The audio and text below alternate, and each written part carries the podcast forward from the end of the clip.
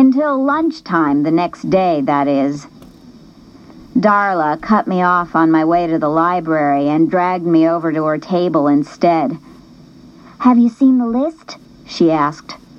What list? The list of basket boys. She shoved a scrawled copy of twenty names in front of me and looked around. Your main dish is on it. Five from the top. There it was. Bryce Loski. I should have expected it, but still, this awful surge of possessiveness shot through me. Who had voted for him? Out of one hundred fifty names, he must have gotten a lot of votes.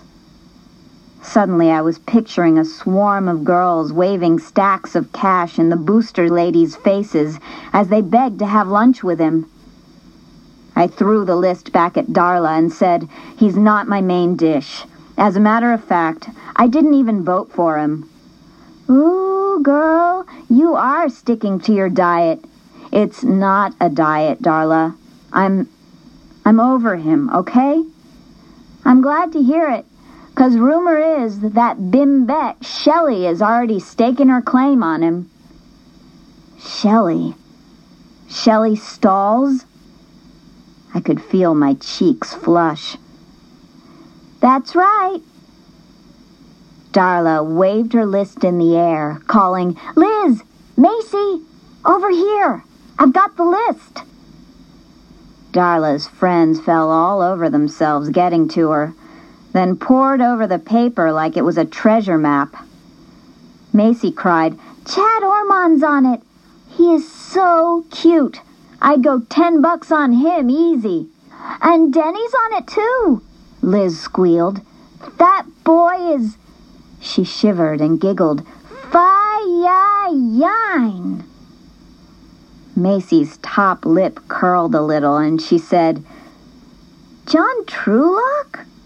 John Trulock? How did he get on this list? For a moment, I couldn't believe my ears. I snatched the paper out of Macy's hand. Are you sure? Right there, she said, pointing to his name. Who do you suppose voted for him? The quiet girls, I guess, Darla said.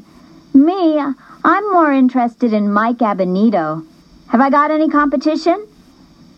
Macy laughed. If you're in, I'm out. Me too, said Liz. How about you, Jules? Darla asked me. Bringing spare change on Friday? No. You get to miss the second half of school? No. I'm not bidding. Not on anyone. She laughed.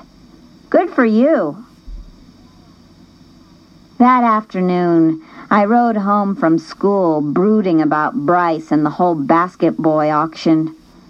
I could feel myself backsliding about Bryce. But why should I care if Shelley liked him? I shouldn't even be thinking about him. When I wasn't thinking about Bryce, I was worrying about poor John Trulock. He was quiet, and I felt sorry for him, having to clutch a basket and be auctioned off in front of the whole student body. What had I done to him? But as I bounced up our drive, basket boys bounced right out of my mind. Was that green I saw poking out of the dirt? Yes. Yes, it was. I dropped the bike and got down on my hands and knees. They were so thin, so small, so far apart. They barely made a difference in the vastness of the black dirt. And yet there they were, pushing their way through to the afternoon sun. I ran in the house calling, Mom! Mom! There's grass! Really? She emerged from the bathroom with her cleaning gloves and a pail. I was wondering if it was ever going to spring up. Well, it has! Come, come and see! She wasn't too impressed at first, but after I made her get down on her hands and knees and really look, she smiled and said, They're so delicate. They look like they're yawning, don't they? She cocked her head a bit and looked a little closer. Yawning? Well, more stretching, I guess. Like they're sitting up in their little bed of dirt with their arms stretched way high, saying, "Good morning, world." She laughed and said, "Yes, they do." I got up and uncoiled the hose. I think they need a wake-up shower, don't you? My mom agreed and left me to my singing and sprinkling, and I was completely lost in the joy of my little green blades of new life when I heard the school bus rumble to a stop up on Collier Street. Bryce. His name shot through my brain, and with it came a panic I didn't seem able to control. Before I could stop myself, I dropped the hose and dashed inside. I locked myself in my room and tried to do my homework. Where was my peace? Where was my resolve? Where was my sanity? Had they left me because Shelley Stalls was after him? Was it just some old rivalry making me feel this way? I had to get past Bryce and Shelley. They deserved each other. Let them have each other. But in my heart, I knew that just like the new grass, I wasn't strong enough yet to be walked on. And until I was, there was only one solution. I had to stay away from him. I needed to rope him out of my life. So I closed my ears to the news of basket boys and steered clear of Bryce at school. And when I did happen to run into him, I simply said hello like he was someone I barely even knew. It was working, too. I was growing stronger by the day. Who cared about auctions and basket boys? I didn't. Friday morning, I got up early, collected what few eggs there were in the coop, watered the front yard, which was by now definitely green, ate breakfast, and got ready for school. But as I was running a brush through my hair, I couldn't help thinking about Shelley Stalls. It was auction day. She'd probably been up since five, making her hair into some impossibly poofy do. So what? I told myself. So what? But as I was throwing on my windbreaker, I eyed my money tin and hesitated. What if... No. No, no, no. I ran to the garage, got my bike, and pushed out of the driveway. And I was in the street and on my way when Missus Stueby flew right in my path. "Juliana," she called, waving her hand through the air. "Here, dear, take this. I'm so sorry it's taken me this long to get it to you. I keep missing you in the mornings." I didn't even know how much she owed me. At that moment, I didn't care. All I knew was that the top bill in her hand was a ten, and it was striking terror in my heart. "Missus Stueby, please, I... I don't want that. You don't have to pay me." "Nonsense, child. Of course I'm going to pay you. Here," she said, and waved it out for me to take. "No, really, I, I don't want it." She wedged it in the pocket of my jeans and said, "What utter nonsense. Now go. Go buy yourself a rooster." Then hurried back up her walkway. "Missus Stueby! Missus Stueby," I called after her. "I don't want a rooster." But she was gone. All the way to school, Missus Stuby's money was burning a hole in my pocket and another in my brain. How much was it? When I got to school, I parked my bike, then broke down and looked.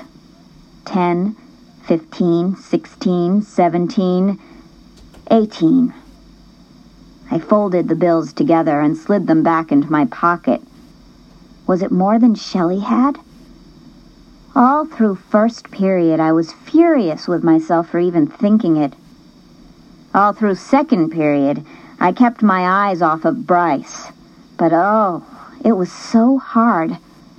I'd never seen him in a tie and cufflinks before. Then, at break, I was at my locker when Shelley Stalls appeared out of nowhere.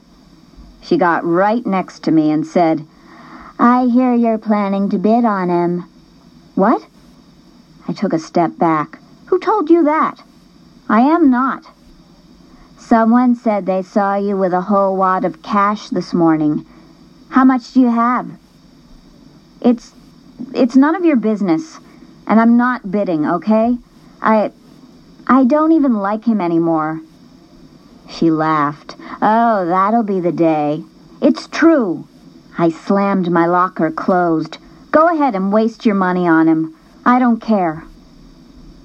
I left her there with her mouth open, which felt even better than getting her in a headlock. That feeling carried me clear through to eleven o'clock, when the entire student body assembled in the gymnasium. I was not going to bid on Bryce Loski. No way. Then the basket boys came out on the stage.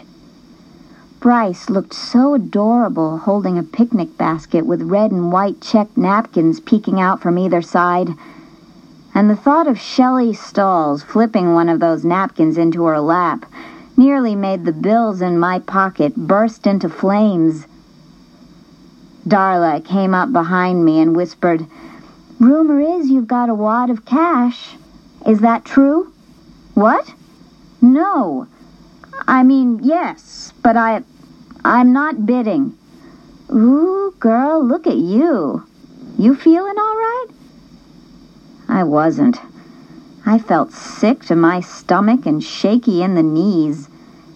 "I'm fine," I told her. "Fine." She looked from me to the stage and back to me. "You got nothing to lose but your self-respect." "Stop it," I whispered at her fiercely. It felt like I was having a panic attack. I couldn't breathe. I felt lightheaded and wobbly, like I wasn't in control of my own body. Darla said, "Maybe you should sit down." "I'm fine, Darla. I'm fine." She frowned at me. "I think I'll stick around to make sure." The Booster Club president, Missus McClure, had been fluttering around the basket boys, fixing ties and giving them last-minute instructions. But now, suddenly, she was slamming her gavel on the podium, calling into the microphone, "If you'll all settle down, we're ready to begin." I'd never seen six hundred kids quiet down so fast. I guess Missus McClure hadn't either, because she smiled and said, "Why, thank you. Thank you very much." Then she said, "And welcome to the fifty-second Annual Basket Boy Auction. I know that your teachers have gone over the procedures with you in homeroom, but I've been asked to remind you of a few things. This is a civilized proceeding. No whistling, catcalls, or other degrading behavior will be tolerated. If you wish to place a bid, you must raise your hand high. Bidding without raising your hand is prohibited. And should you decide to be a funny guy, you will be caught and detained or suspended. Are we all clear on that? Good." She looked from one side of the gym to the other.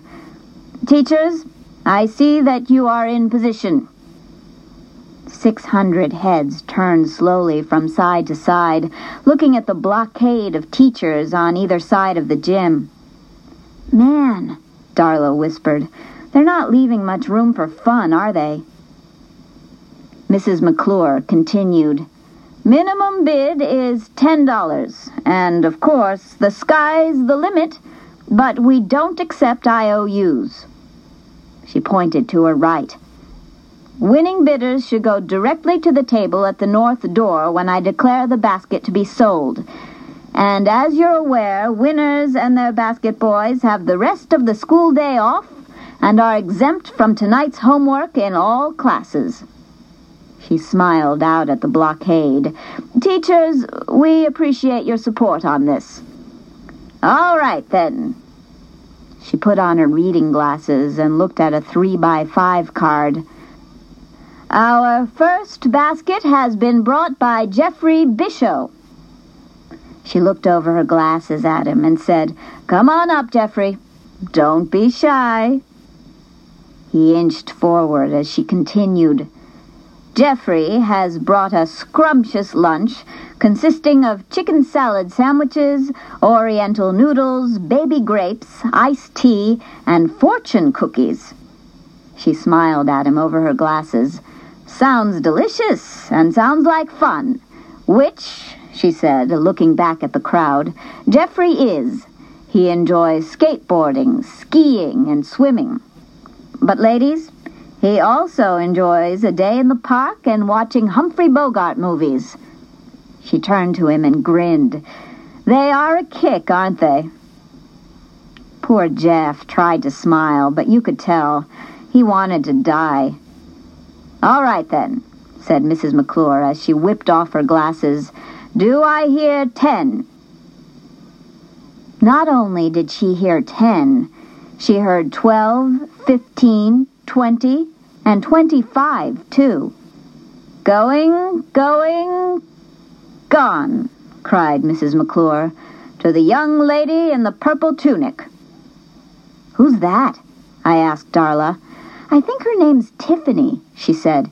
"She's a seventh grader." "Really? Wow, I would never have bid last year. And I I don't remember bids going up that high either." Darla eyed me. "Which tells me that maybe you would bid this year? How much you got?" I looked at her and almost dissolved right on the spot. "Darla, I didn't bring money on purpose. My neighbor made me take it on the way to school because she owed it to me for eggs and..." "For eggs? Oh, like Bryce was talking about in the library?" "Exactly, and..." I looked at her looking at me and stopped cold. "How can you even think about bidding on that boy? I don't want to, but I've liked him for so long. Darla, I've liked him since I was seven.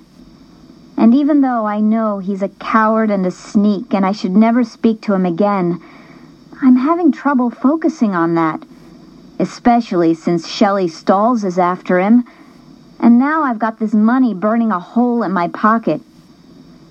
"Well, I can understand the bit about Shelley Stalls, but if you know that boy's just a big piece of fluffy cheesecake that you're going to regret eating, I can help you with your diet." She put out her hand. "Give me the money. I'll hold it for you." "No. No? I mean, I can handle this. I've got to handle it." She shook her head. "Oh, girl, I'm hurting for you here." I looked back at the stage. The auction was happening so fast. They'd be at Bryce in no time. As the bidding continued, the battle in my head got louder and fiercer. What was I going to do? Then, suddenly, the gym fell quiet. You could have heard a pin drop. And standing next to Missus McClure, looking completely mortified, was John Trulock. Missus McClure was scouring the crowd with her eyes, looking very uncomfortable, too. "What happened?" I whispered to Darla. "No one's bidding," she whispered back. "Do I hear ten?" called Missus McClure.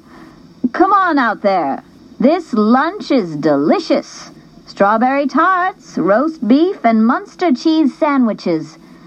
"Oh, no," I whispered to Darla. "I can't believe I did this to him." "You? What did you do?" "I voted for him."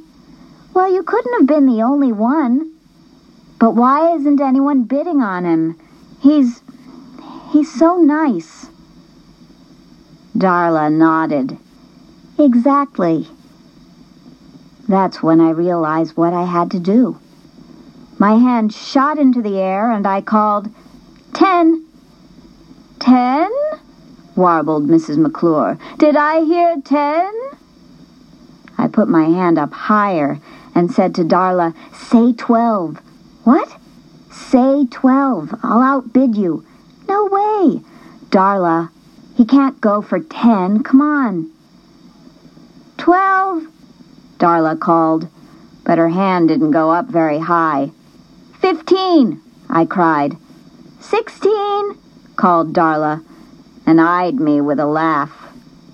I whispered, Darla, I've only got fifteen.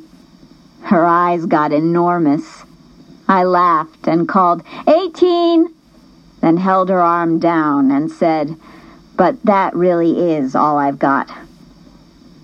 There was a moment of silence, and then eighteen going once, eighteen going twice, sold for eighteen dollars. Darla laughed and said, whoa, girl, what a rush. I nodded. Yes, it was. Well, no dessert for you. Looks like you got cleaned out by something a little more, uh, nutritious. She nodded toward the stage.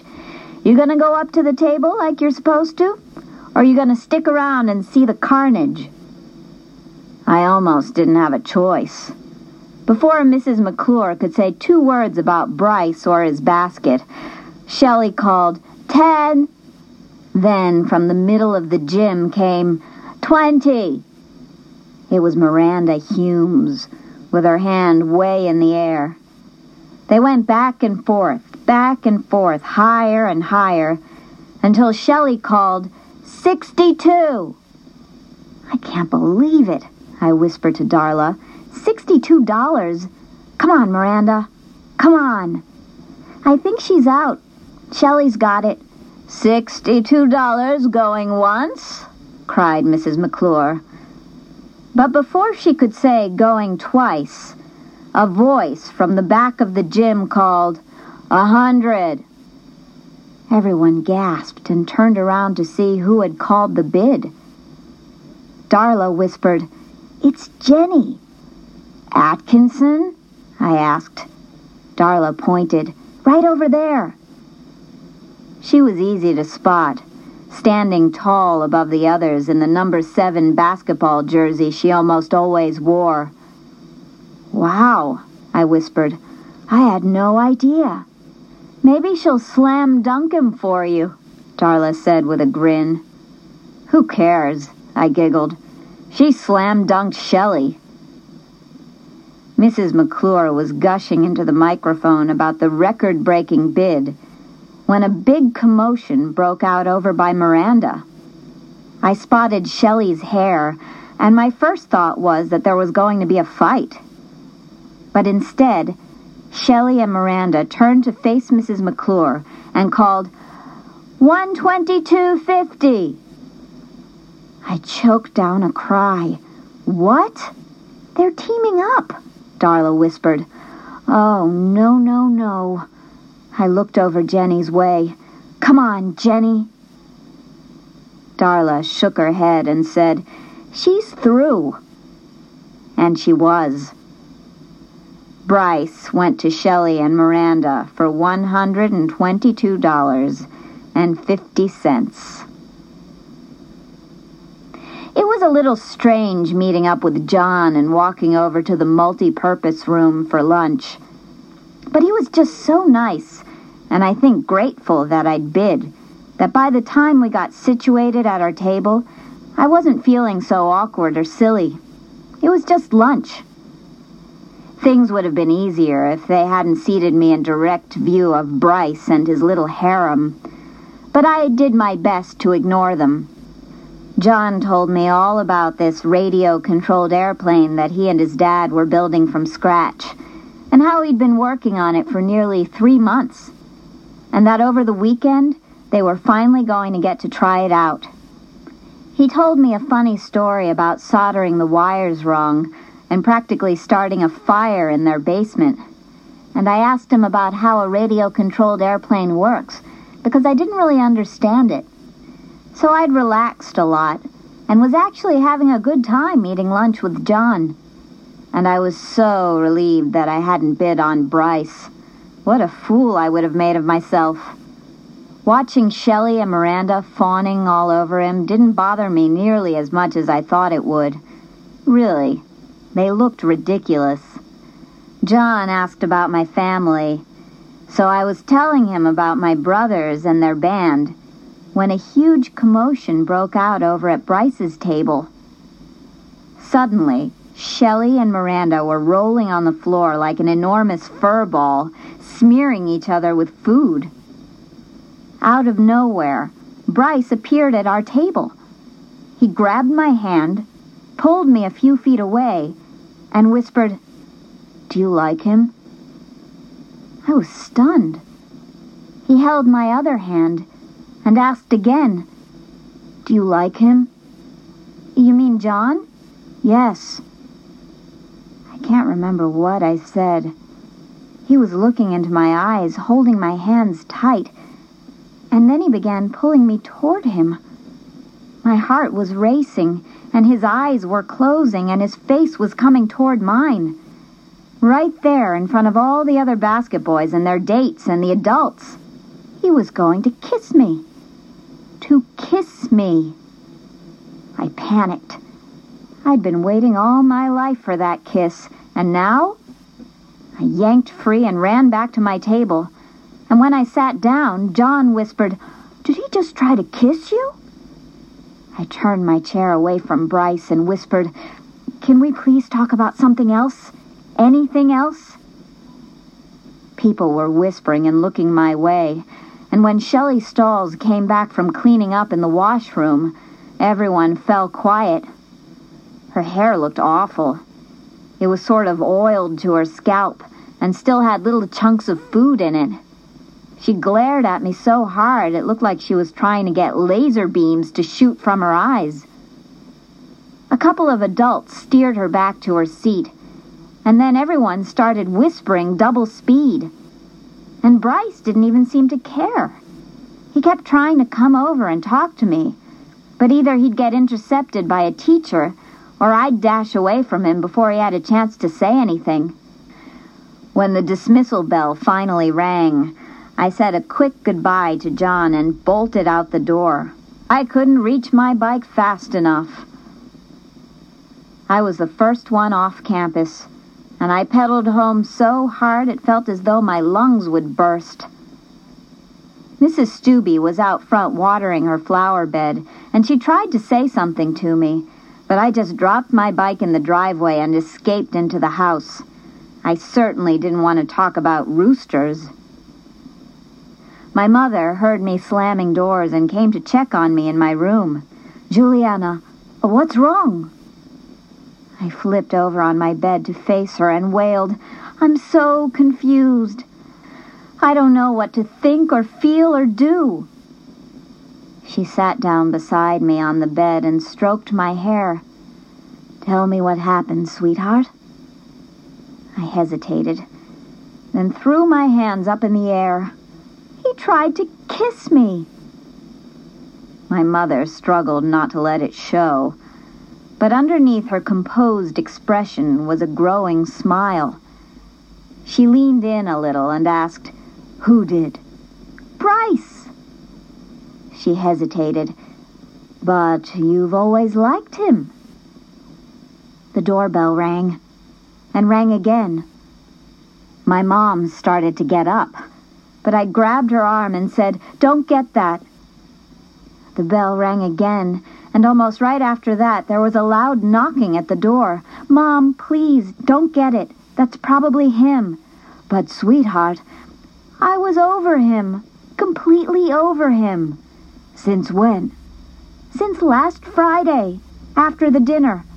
If he'd vanished from the face of the earth after our dinner at the Loskis, I wouldn't have cared." "Why? Did something happen at the dinner that I don't know about?"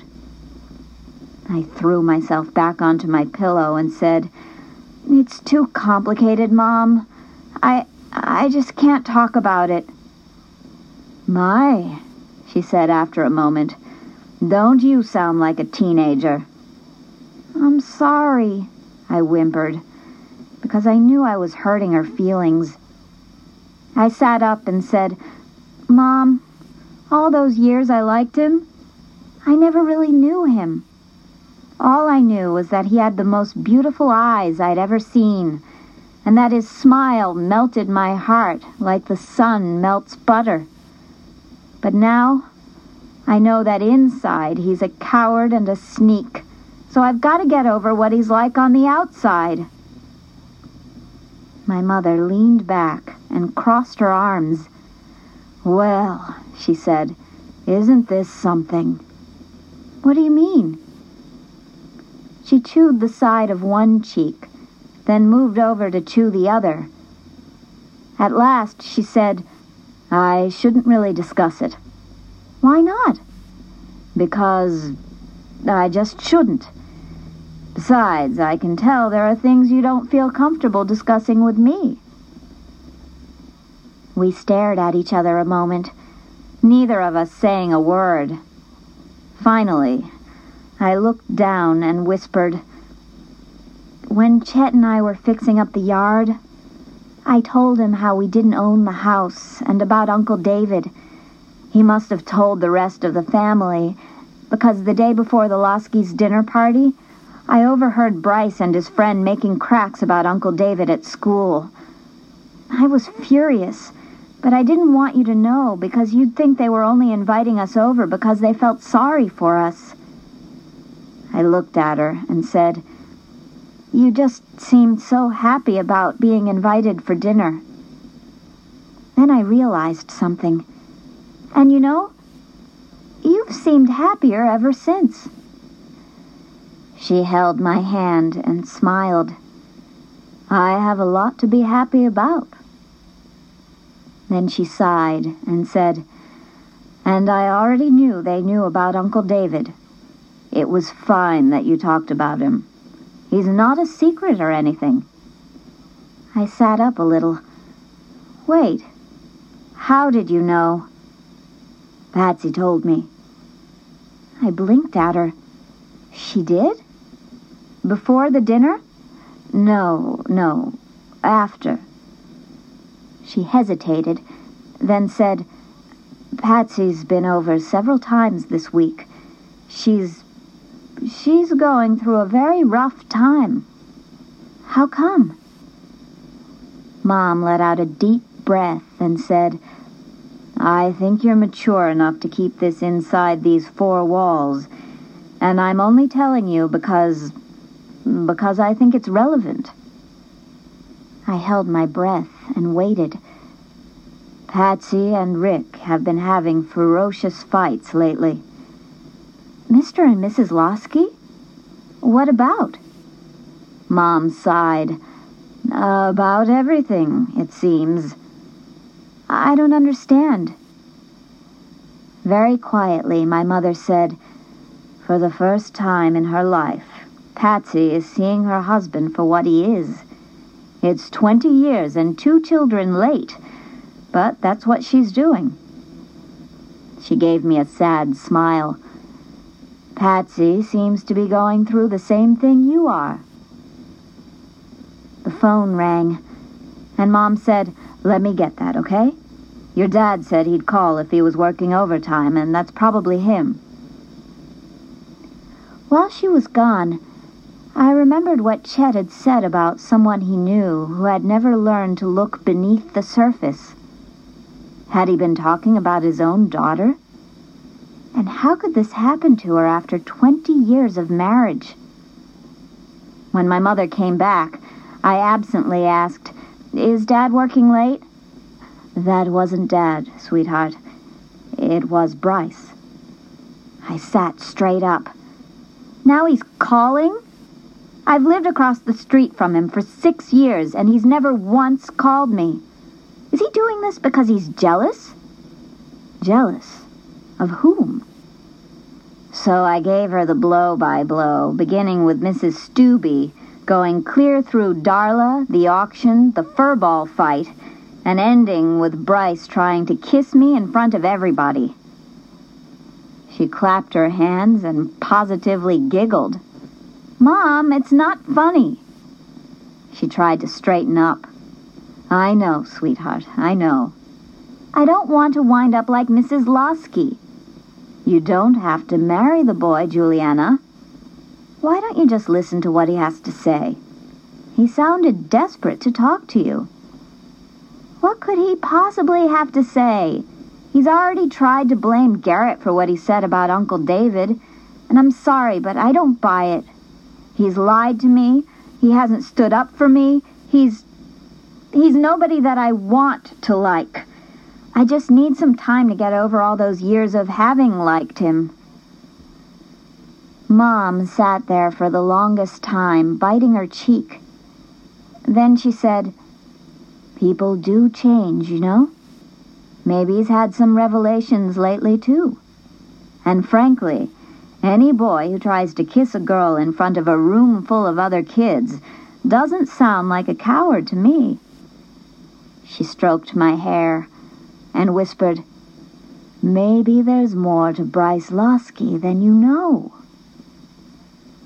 Then she left me alone with my thoughts. My mother knew I needed time to think, but Bryce wouldn't leave me alone. He kept calling on the phone and knocking on the door. He even snuck around the house and tapped on my window. Every time I turned around, there he was, pestering me. I wanted to be able to water the yard in peace. I wanted not to have to avoid him at school or have Darla run block for me. Why didn't he understand that I wasn't interested in what he had to say? What could he possibly have to say? Was it so much to ask just to be left alone? Then, this afternoon, I was reading a book in the front room with the curtains drawn, hiding from him as I had all week, when I heard a noise in the yard. I peeked outside, and there was Bryce, walking across my grass, stomping all over my grass. And he was carrying a spade. What was he planning to do with that? I flew off the couch and yanked open the door and ran right into my father. "Stop him!" I cried. "Calm down, Juliana," he said, and eased me back inside. I gave him permission. Permission? Permission to do what? I flew back to the window. "He's digging a hole." "That's right. I told him he could." "But why?" "I think the boy has a very good idea. That's why." "But..." "It's not going to kill your grass, Juliana.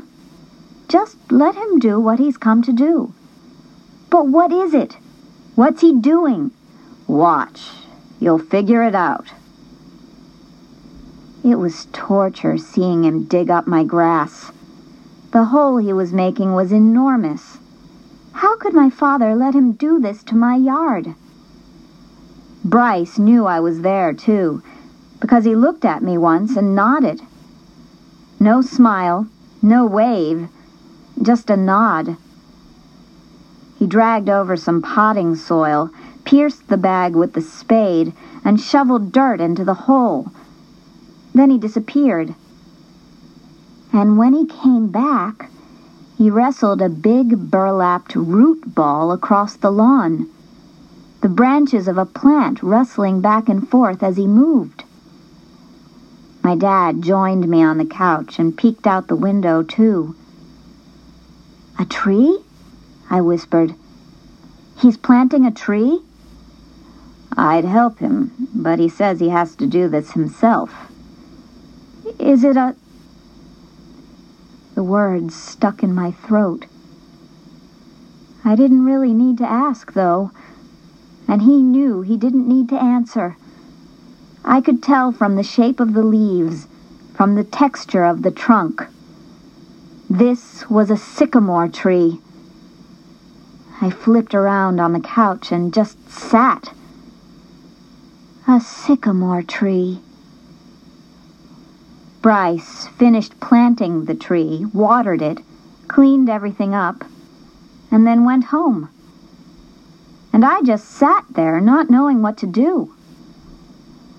I've been sitting here for hours now, just staring out the window at the tree. It may be little now, but it'll grow day by day. And a hundred years from now, it'll reach clear over the rooftops. It'll be miles in the air. Already I can tell. It's going to be an amazing, magnificent tree. And I can't help wondering, a hundred years from now, will a kid climb it the way I climbed the one up on Collier Street? Will she see the things I did? Will she feel the way I did? Will it change her life the way it changed mine? I also can't stop wondering about Bryce. What has he been trying to tell me? What's he thinking about? I know he's home because he looks out his window from time to time. A little while ago, he put his hand up and waved. And I couldn't help it. I gave a little wave back. So, maybe I should go over there and thank him for the tree. Maybe we could sit on the porch and talk. It just occurred to me that in all the years we've known each other, we've never done that. Never really talked. Maybe my mother's right. Maybe there is more to Bryce Loski than I know. Maybe it's time to meet him in the proper light.